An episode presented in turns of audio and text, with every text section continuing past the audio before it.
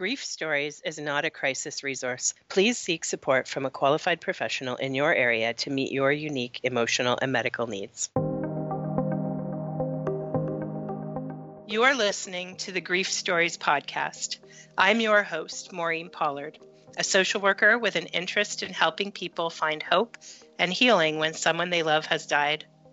In each episode, you'll hear a real person sharing their story of loss and the insights they have gained that help them on their journey with grief. At Grief Stories, we're helping grief make sense, one story at a time. Today's guest is Melissa. She's speaking with us about the loss of her grandmother. Melissa, welcome to Grief Stories podcast today. Um, I, to begin with, I'd like to ask you to share your story of loss with us. So, my story is about my grandmother. My grandmother was a child during the Second World War. She was displaced, she was hungry, and she had to beg for food. She had planes shooting down at her while she picked blueberries in the forest. My grandmother is somebody very strong and courageous, and she's an inspiration to me. My grief story takes place on July 2019, uh, Canada Day long weekend that weekend, my husband and I were preparing to go away to celebrate our anniversary. We had booked one night in a hotel and we dropped our little dog Winston off at my parents' house. We stayed overnight, had a lovely time. And that Sunday, we came back to my parents' house to spend the rest of the weekend with them. But on that Sunday, my mom, she sat us down in the living room, my sister, my husband, and I and she told us that she had some unfortunate news to tell us. She said that my grandmother was not doing very well and that if we wanted to see her, we needed to make it very soon. And in that moment, I I knew I had to listen to my soul. And about five years ago, I started writing a blog called the Soul Whispers blog. And I named it the Soul Whispers blog because I made it a commitment to myself to listen to my soul, that gut response, the intuition, because there was many times in my life where I hadn't listened to that voice. So when my mom told me the news that my grandmother wasn't very well, I knew that we had to go that day. So shortly after the conversation, my husband and I we got into our car and we drove to the long-term care facility where she was staying and her room was on the first floor. She has a large window. When I walked into her, her room, she was resting and she had a breathing tube attached to her. I noticed all the different special items in her room. There's a picture of her and my grandfather on their wedding day, and pictures of my mom as a child, and a lot of pictures of my sister and I growing up. There's one object in her room that sat on her nightstand that signified death to me. And that same object was on my grandfather's nightstand at the hospital. My husband and I had the privilege of seeing my grandfather before he passed away. And that object that sat on his nightstand, it was these plastic sticks with sponges on the end. And I remember taking that plastic stick and dipping it into water and placing it close to my grandfather's lips. And he just pressed down on the sponge, getting a little bit of hydration. So when I saw that object, the same object, those plastic sticks with sponges on the end, on my grandmother's nightstand, I knew that she was going to pass away very soon. So that day I sat on her bed. I took her hands in mine and I told her about all the wonderful memories she created for me. The time when we would go strawberry picking in June, or to the cottage to go swimming at the beach, or the time she asked my husband if he wanted bacon with breakfast, and he ended up getting three large pork chops on his plate. And she always made sure that we were never went hungry. We were always well fed. I told her about the recipes I was making, recipes that were hers, the different soups like potato soup and cream bean soup. I also told her that I was crocheting a blanket for a friend of mine, something she taught me how to do. And that day I put cream on her hands and I combed her hair. And I told her how much I cared for her and loved her. And I said my goodbyes. I left and I had a very heavy heart and tears in my eyes. A few days later, on July 8th, 2019, my grandmother passed away. That is my story. Thank you. Thank you for sharing that beautiful um, picture that you paint for us of the, the last visit and your time with her. Um, it sounds as if you really had the chance to uh, come to some peace with it, with that time that you were able to be with her. Yeah, it was. It was such a special moment to be able to just tell her how much she meant to me and to talk about those memories. I find that the things that she taught me growing up, like how to bake cookies, how to garden, to identify different plants, how to crochet. She would tell us stories about back home and times when she spent in the war. Um, all these things were such great memories growing up. She was never really that grandma that just gave us toys and said, go play in, in that room. She was the type of grandma that invited you to be like her protege. She was there to teach us everything that she knew about life. And when somebody chooses you like that, you feel incredibly special. Mm-hmm. pass on something, and it wasn't necessarily something physical, but it was all the different lessons. And I find that now I have my own garden. I love to make her recipes and give gifts to other people that I've made with my hands, like crocheting or knitting. And I feel like in those ways I keep her memory alive. Yes, it keeps her close to you when you do those things that are hers that she passed to you so that they're also yours. You share them. Yeah. yeah. Um, what have been some of the challenges you faced with your grief in mourning your grandmother? I would have to say hiding behind a smile. When I'm when you're grieving, I find that it's almost more appropriate, so like socially appropriate to just say to even close friends and family, like they ask about your loss, to just say, I'm okay. Sometimes it's difficult, but you hide behind a smile because it's much easier to be truly honest. I find that a lot of times people are busy, even your loved ones are very busy.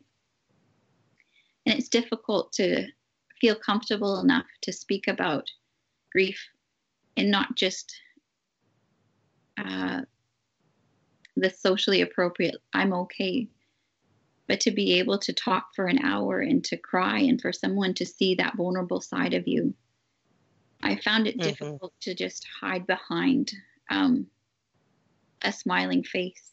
And even preparing for the podcast, I thought, I want to write everything out and I want to explain it verbatim. I want to read it but I discovered it was just another way to hide behind this perfectly packaged grief story. But I know that grief is is not pretty, it's messy. It's anger, it's sadness, it's heartbreak. Yeah, and those feelings are very hard to be with. They're hard for us as grievers to be with.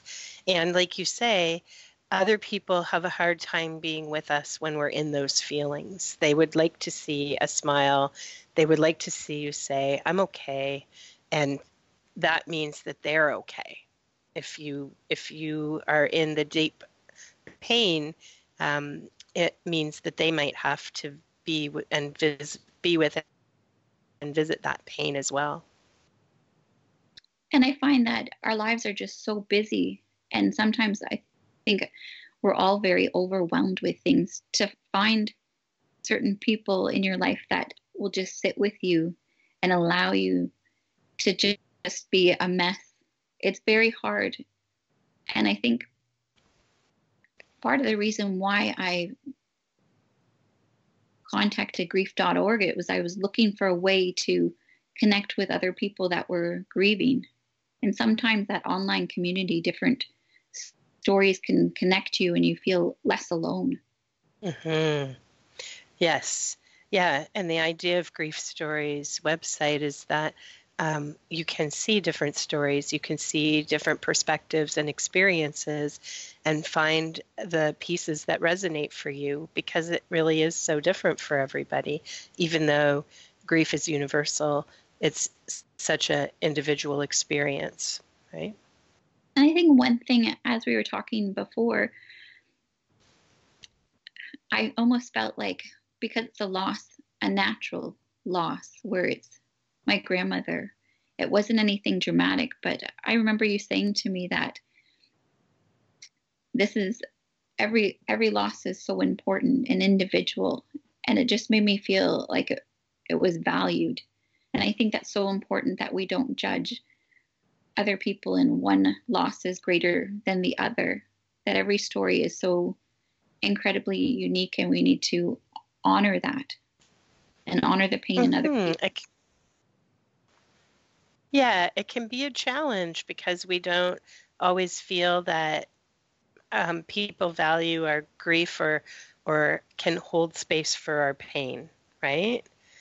Um, uh, it's it's a challenge to find someone who can sit, accept, and honor you and your grief wherever you're at. Yes, and I think it's a reminder to me as well if knowing that I am going through the grief process to also be mindful of those around me that if a friend needs to speak about a loved one to just allow a moment in my busy day to to listen to them because I know that that's what I would want from someone else and I find that when I allow that space for them to grieve that I also feel a sense of healing Mhm. Yeah, that that's that connection, um, that space for grief really um, allows for some healing to happen. And so, what are some of the things that are helping you heal as you process this loss of your grandmother, who was so important to you?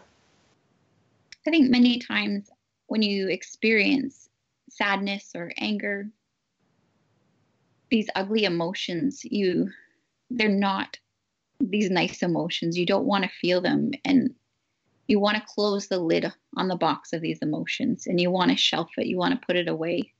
You want to distract yourself from feeling them.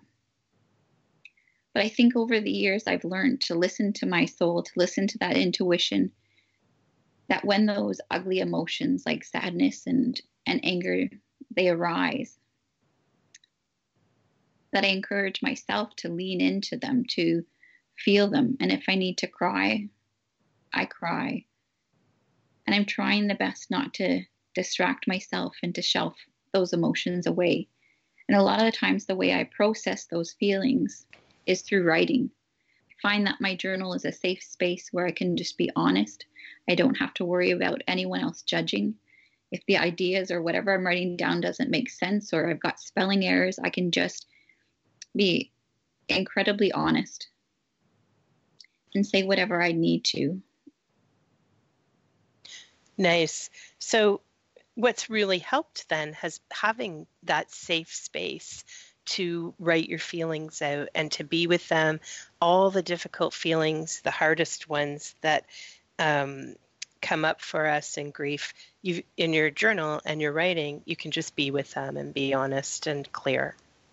Yes, and I think um, also just before I lost my grandmother, I was, and when I lost her, I felt the need to connect with the writing community and and different Facebook pages and and blogs, and just I wanted to hear other people's stories to know that I wasn't alone. And by reading these stories, and many times people seem to be more honest when they're when they're writing or sharing to an audience that seems hidden and i felt like i could connect with these different stories and i felt like i i wasn't alone that there's a world out there of people that are also grieving Mm-hmm. So you were able to find on the internet, in particular, platforms where people were sharing their stories in a real and honest way that you could connect with.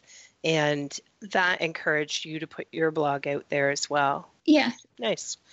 Nice. Um, is there anything else about your healing that um, has been important to you um, you mentioned, you know, that there were some particular items of your grandmother's that you have kept close to you when we talked before the recording program, and uh, um, I wonder, does that, um, you know, having her things around you feel like that connection is ongoing and and keeps her close to you?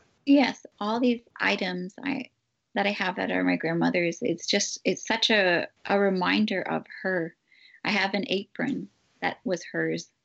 And every time I'm baking something, I wrap that apron around me and it feels like her. I've planted different plants in my garden, and my garden isn't very nice, not like hers was. But the different plants, they they have different memories. I have red currants in the backyard, and I remember my grandmother. She would take us back there, my sister and I, to the red currant bush, and she would show show us how to pick those red currants and how to turn the red currants into jam and then how to put jam in these cookies. So it was like these beautiful jam cookies. So all these different items I have, I have cups and dish dishes from her and anytime I take a sip from a glass that was hers, it's like I'm sipping a memory of her and it's mm. such a it's such a comfort. And even when I continue on and at Christmas time, I ended up surprising my family with these cookies that she would always make at Christmas time. And this was our first year without her. So I did my best to make the vanilla kipfelen cookie. And I wasn't doing very well. And as I'm putting the dough together, it's crumbling. And I just kind of giggled to myself, thinking, oh, if grandma could only see me right now, that this is not going as well as I thought it was. but I made I made those cookies and I put them in a special tin, a tin that was hers and at Christmas I brought them down and it was a it was a conversation piece. It opened up a door for my family to talk about her and it was just a nice way to remember her. Beautiful. So you have what's been helping you heal has been both the combination of being able to express yourself freely no matter what you're feeling, even the difficult feelings, having a safe way to do that, connecting with other people's stories so that you feel like you're not alone. And then this element of keeping her memory and her love with you, both with the items that you have, but also just with all of the lessons she taught you. And I just love the phrase you used that, you know, sipping from her glass is like sipping a memory. You know, that's a beautiful phrase. Mm-hmm. You know? Yeah, beautiful. I don't know if it's okay if I just read it. I, I wrote a little post called Grief and Gardens, and it was dedicated to the memory of my grandmother. It's okay if I just read the last three sentences of it? Yeah, oh, yeah, go ahead. Yeah. The loss of a loved one hurts, and grief comes in waves of all sorts. I have surrounded myself with memories, sights, smells, tastes, and textures that activate my senses and bring me comfort. No life is a loss, when it flourishes in the hearts and minds of loved ones. And I think that's what has brought me comfort is the mm. sights, the smells, the tastes, the textures, all these things that activate memories. Mm-hmm. Beautiful. Yeah, it's very clear that her love and memory is well alive in you. Yeah. Uh, thank you so much, Melissa, for sharing the story of your grief and your grandmother with us. Um, we know that these stories that we share um, do touch people and, and that each story resonates with someone out there. And uh, we're grateful for your time.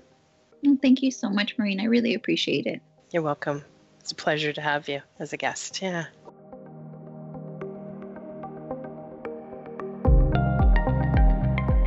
Thank you for listening to the Grief Stories podcast. I'm your host, Maureen Pollard. Please remember that grief is universal, but every person's experience of grief is unique. While our interviews are intended to help listeners feel validation and reassurance, we know that this story might be different from your own. Please visit our website, griefstories.org, for more stories of hope and healing.